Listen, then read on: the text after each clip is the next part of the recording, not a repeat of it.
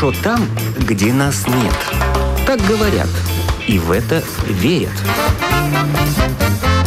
Мифы и рифы заграничной жизни в программе «Как вам там?».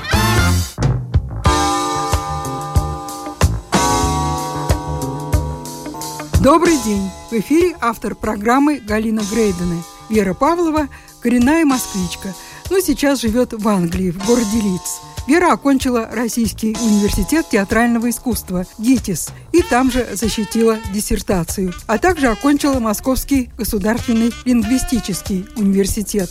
В Москве она участвовала в театральных проектах, работала в Театральном музее Бахрушина, Третьяковской галерее и занималась выставками в Манеже. Вера переехала в Лиц из Москвы 6 лет назад вместе с мужем-англичанином и маленьким сыном. Не сразу, но нашлась достойная работа.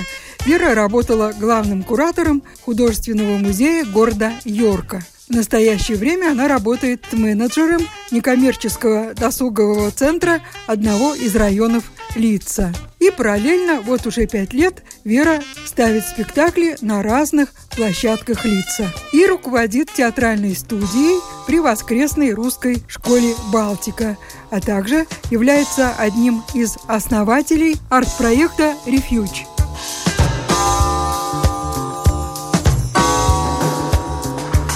театр всегда со мной. Начинали мы с открытого театра, и там была взрослая труппа и детская труппа. Открытый театр – это проект школы «Балтика», которая меня пригласила прийти и сделать им театр что, собственно, я и сделала. Детская труппа работает до сих пор, и те дети, с которыми я начинала в 2016 году, а многие из них остались со мной даже вот до сих пор. Они уже взрослые, они уже выросли, они уже подростки. Я надеюсь, что мы еще несколько лет как минимум с ними поработаем, а может быть, они ко мне вернутся уже, когда вырастут совсем. С детьми мы выпускаем скоро совсем в июне видеофильм, потому что мы сейчас не можем собираться из-за ограничений. Вот в этом сезоне мы репетировали по Zoom онлайн. В итоге итоге, в тот момент, когда немножко сняли ограничения, можно было собираться, мы встретились с актерами, были съемки. Леша Гневский был оператором в этом проекте, я режиссером. И сейчас мы монтируем фильм, который выйдет уже вот-вот с нашими юными актерами. Фильм сделан по мотивам нашего спектакля который называется «Рассказ о неизвестном герое и другие стихи Маршака». Сначала был спектакль, а потом он был переделан в фильм. Но это все-таки именно не запись спектакля, а это будет именно отдельное произведение. Но отталкивались мы от спектакля, который мы поставили в 2019 году, и даже успели повозить его до того, как начался локдаун здесь, по Англии, и плюс еще даже съездили в Кёльн, в Германию на гастроли, там показали на фестивале детских и взрослых русских театров, показали нашу работу. У нас была взрослая труппа, потрясающая, конечно, тоже было такое время, когда мы делали очень много спектаклей. Мы делали спектакль «Заповедник» по повести Довлатова, делали спектакль «Чехов-концерт» по чеховским рассказам. В «Чехов-концерт» вошло три рассказа «Душечка», «Дама собачка» и «Черный монах». А потом мы поставили спектакль «Наша труппа разрослась», и я искала материал, где было бы много интересных ролей для каждого из участников взрослой труппы. И я выбрала «Лес» Островск. Мы поставили «Лес» Островского. Это тоже был очень успешный спектакль, который мы сыграли в июне 2018 года. А затем со взрослой труппой мы поставили еще два спектакля. Мы, во-первых, вернулись к заповеднику Довлатовскому и сделали спектакль, в котором уже участвовала вся труппа, то есть все, по-моему, там 10 человек у нас было. То есть там были включены еще дополнительные сцены, там появлялись еще другие персонажи, которых не было в первой редакции. И вторую редакцию мы свозили в Ливерпуль, то есть мы съездили с вторым заповедником в Ливерпуль. Вообще ливерпульское русское общество, оно благодарно очень зрителям, мы к ним возили и Чехова. А финал нашей взрослой труппы был э, литературное кафе «Пушкинский дом», как я это называю, условно, альманах русской литературы 19-20 веков. Мы решили не делать ни сцену, ни занавес, мы просто поставили столы, пригласили зрителей, актеры сидели тоже за теми же столами, что и зрители, то есть как бы ходили среди нашей аудитории. И, вставая с места, они вдруг начинали читать тот или иной монолог или стихотворение, или какой-то фрагмент литературный. А потом, где-то к концу 2019 года стало понятно, что немножко нам не хватает энергии внутренней, поэтому я приостановила работу взрослой студии в открытом театре.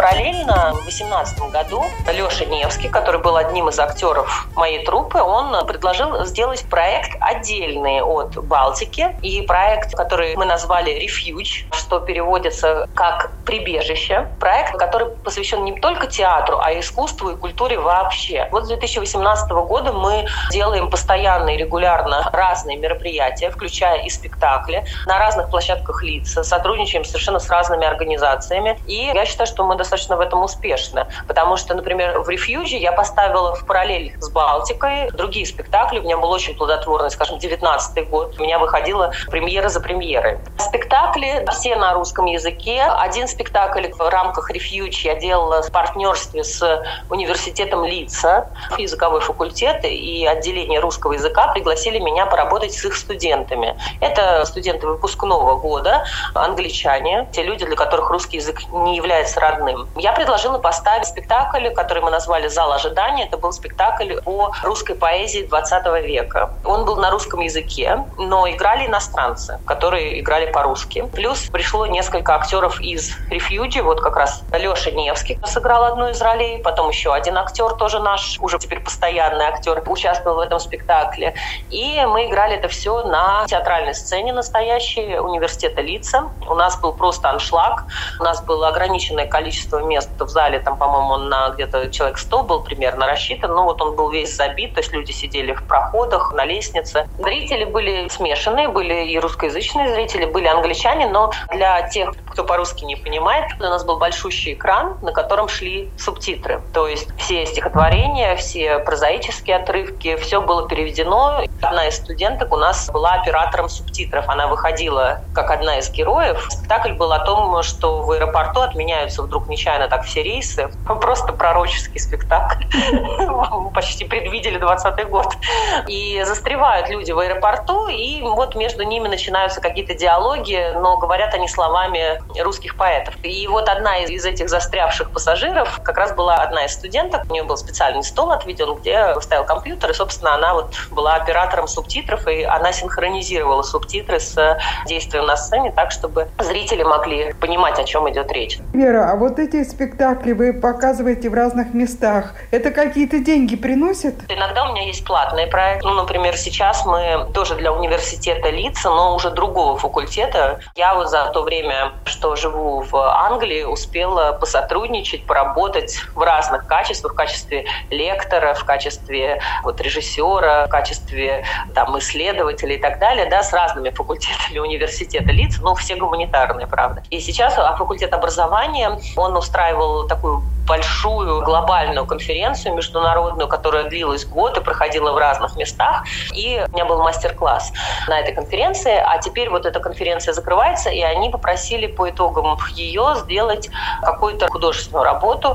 И, соответственно, вот мы сейчас тоже как рефьюж будем делать короткометражный фильм, который будет художественным ответом на эту конференцию. Это делается уже за деньги, потому что там есть бюджет, и за это мы получим гонорар. Поскольку главная тема конференции была коммуникация, язык, искусство и диалог между людьми, то метражка будет посвящена именно этому диалогу между людьми. Я думаю, что это будет пантомима, потому что в «Рефьюджи» с 2018 года параллельно, с, допустим, с большими драматическими спектаклями мы еще делаем серию мини-пантомим. Участвуют в этих пантомимах я и Леша Невский, то есть мы сами играем в них, сами придумываем, сами играем, сами показываем. И, соответственно, вот эти наши два героя, два мима, которых мы придумали в 2018 году, они будут главными героями этой короткометражки, которую вот я надеюсь, что мы летом выпустим.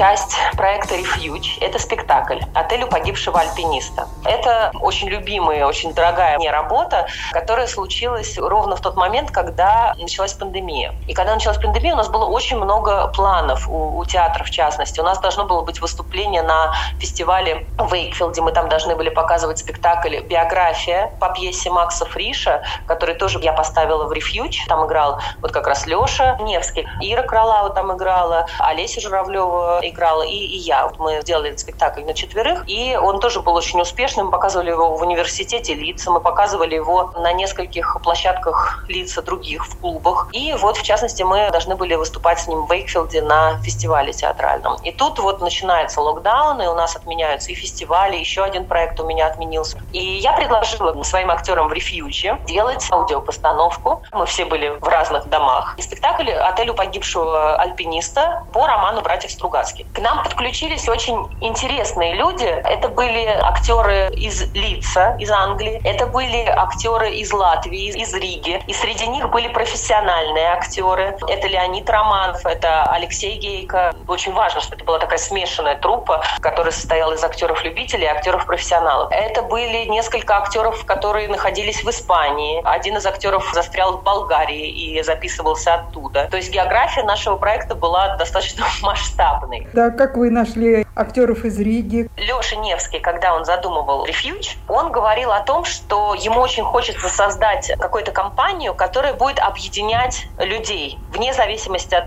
пространства, времени и так далее. И мне кажется, что вот как раз в «Альпинисте» мы это наглядно показали, как это может происходить, потому что очень многие актеры, которые к нам пришли, это были наши друзья, э, с которыми, например, Леша играл в юности в Риге на театральной сцене. Подключились мои друзья, тоже вот моя однокурсница из ГИТИСа как раз участвовала в этой постановке как актриса. Включились актеры рефьюджи, актеры открытого театра Леша Рыбаков. И мы репетировали тоже по зуму, репетиции были общие, а потом каждый записывал свои реплики отдельно. А затем это все соединял просто волшебник, без которого этого постановка просто бы не вышла. Ян Бакуменко, это друг Леши, он живет в Риге. Он тоже очень много нам помогает в рефьюже. Вот здесь он выступил директором, звукооператором и композитором. Когда ему прислали материал актеры, он дальше это все соединял в единый трек. То есть он сопоставлял реплики каждого из героев и заставлял их говорить друг с другом. Мы сидели все закрытые, каждый у себя дома. Не могли встретиться и записаться все вместе. И дальше он это все соединял. Он добавлял звуки, он добавлял вот этот объем. Мы слышали не просто какой-то диалог, а мы ну, слышали, почти видели целый мир. Как в самых лучших традициях классического радиотеатра. И плюс ко всему он создал музыку, потрясающая музыка тоже для нашего радиоспектакля, которая, конечно, добавляла и атмосферы, и этого напряжения. Кто-то пожаловал, но ведь лавина. Как кто-то мог к нам пробраться? Разве что турист, попавший под обвал? Боюсь, что это не турист. Боюсь, что это, наконец, Фу ты, Алик, да прекратите уже ваши шутки. Эль, иди на место. Петер, помогите, тут человек, он весь в снегу. Вы живы, мистер? Надо нести его в дом. Отнесем его в душевую, ему нужен горячий душ. Так, Алик, берите его под мышки, а я возьму его за ноги. Айса, неси полотенце в душевую.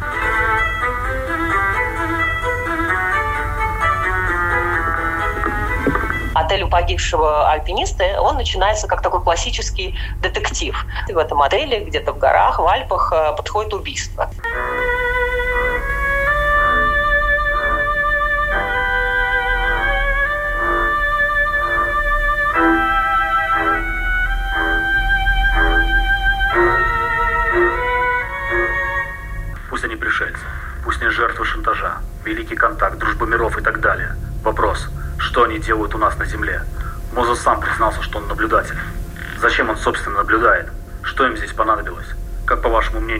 Ситуации должен поступать я, чиновник?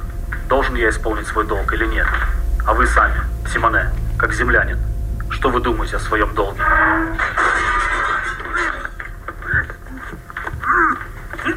Нет, нет, это надо быть разумным. Ни одним законом жива совесть человеческая. Был абсолютно волонтерский проект, за что я тоже очень благодарна тем, кто в нем поучаствовал. Он был волонтерским и для меня, и для всех-всех-всех. Для нас это было такое высказывание во время карантина. Наш пафос был в том, что, несмотря на карантин, мы все равно решили и сделали вот такой вот художественный жест. У нас в гостях была Вера Павлова, бывшая москвичка, а ныне жительница английского города Лидс.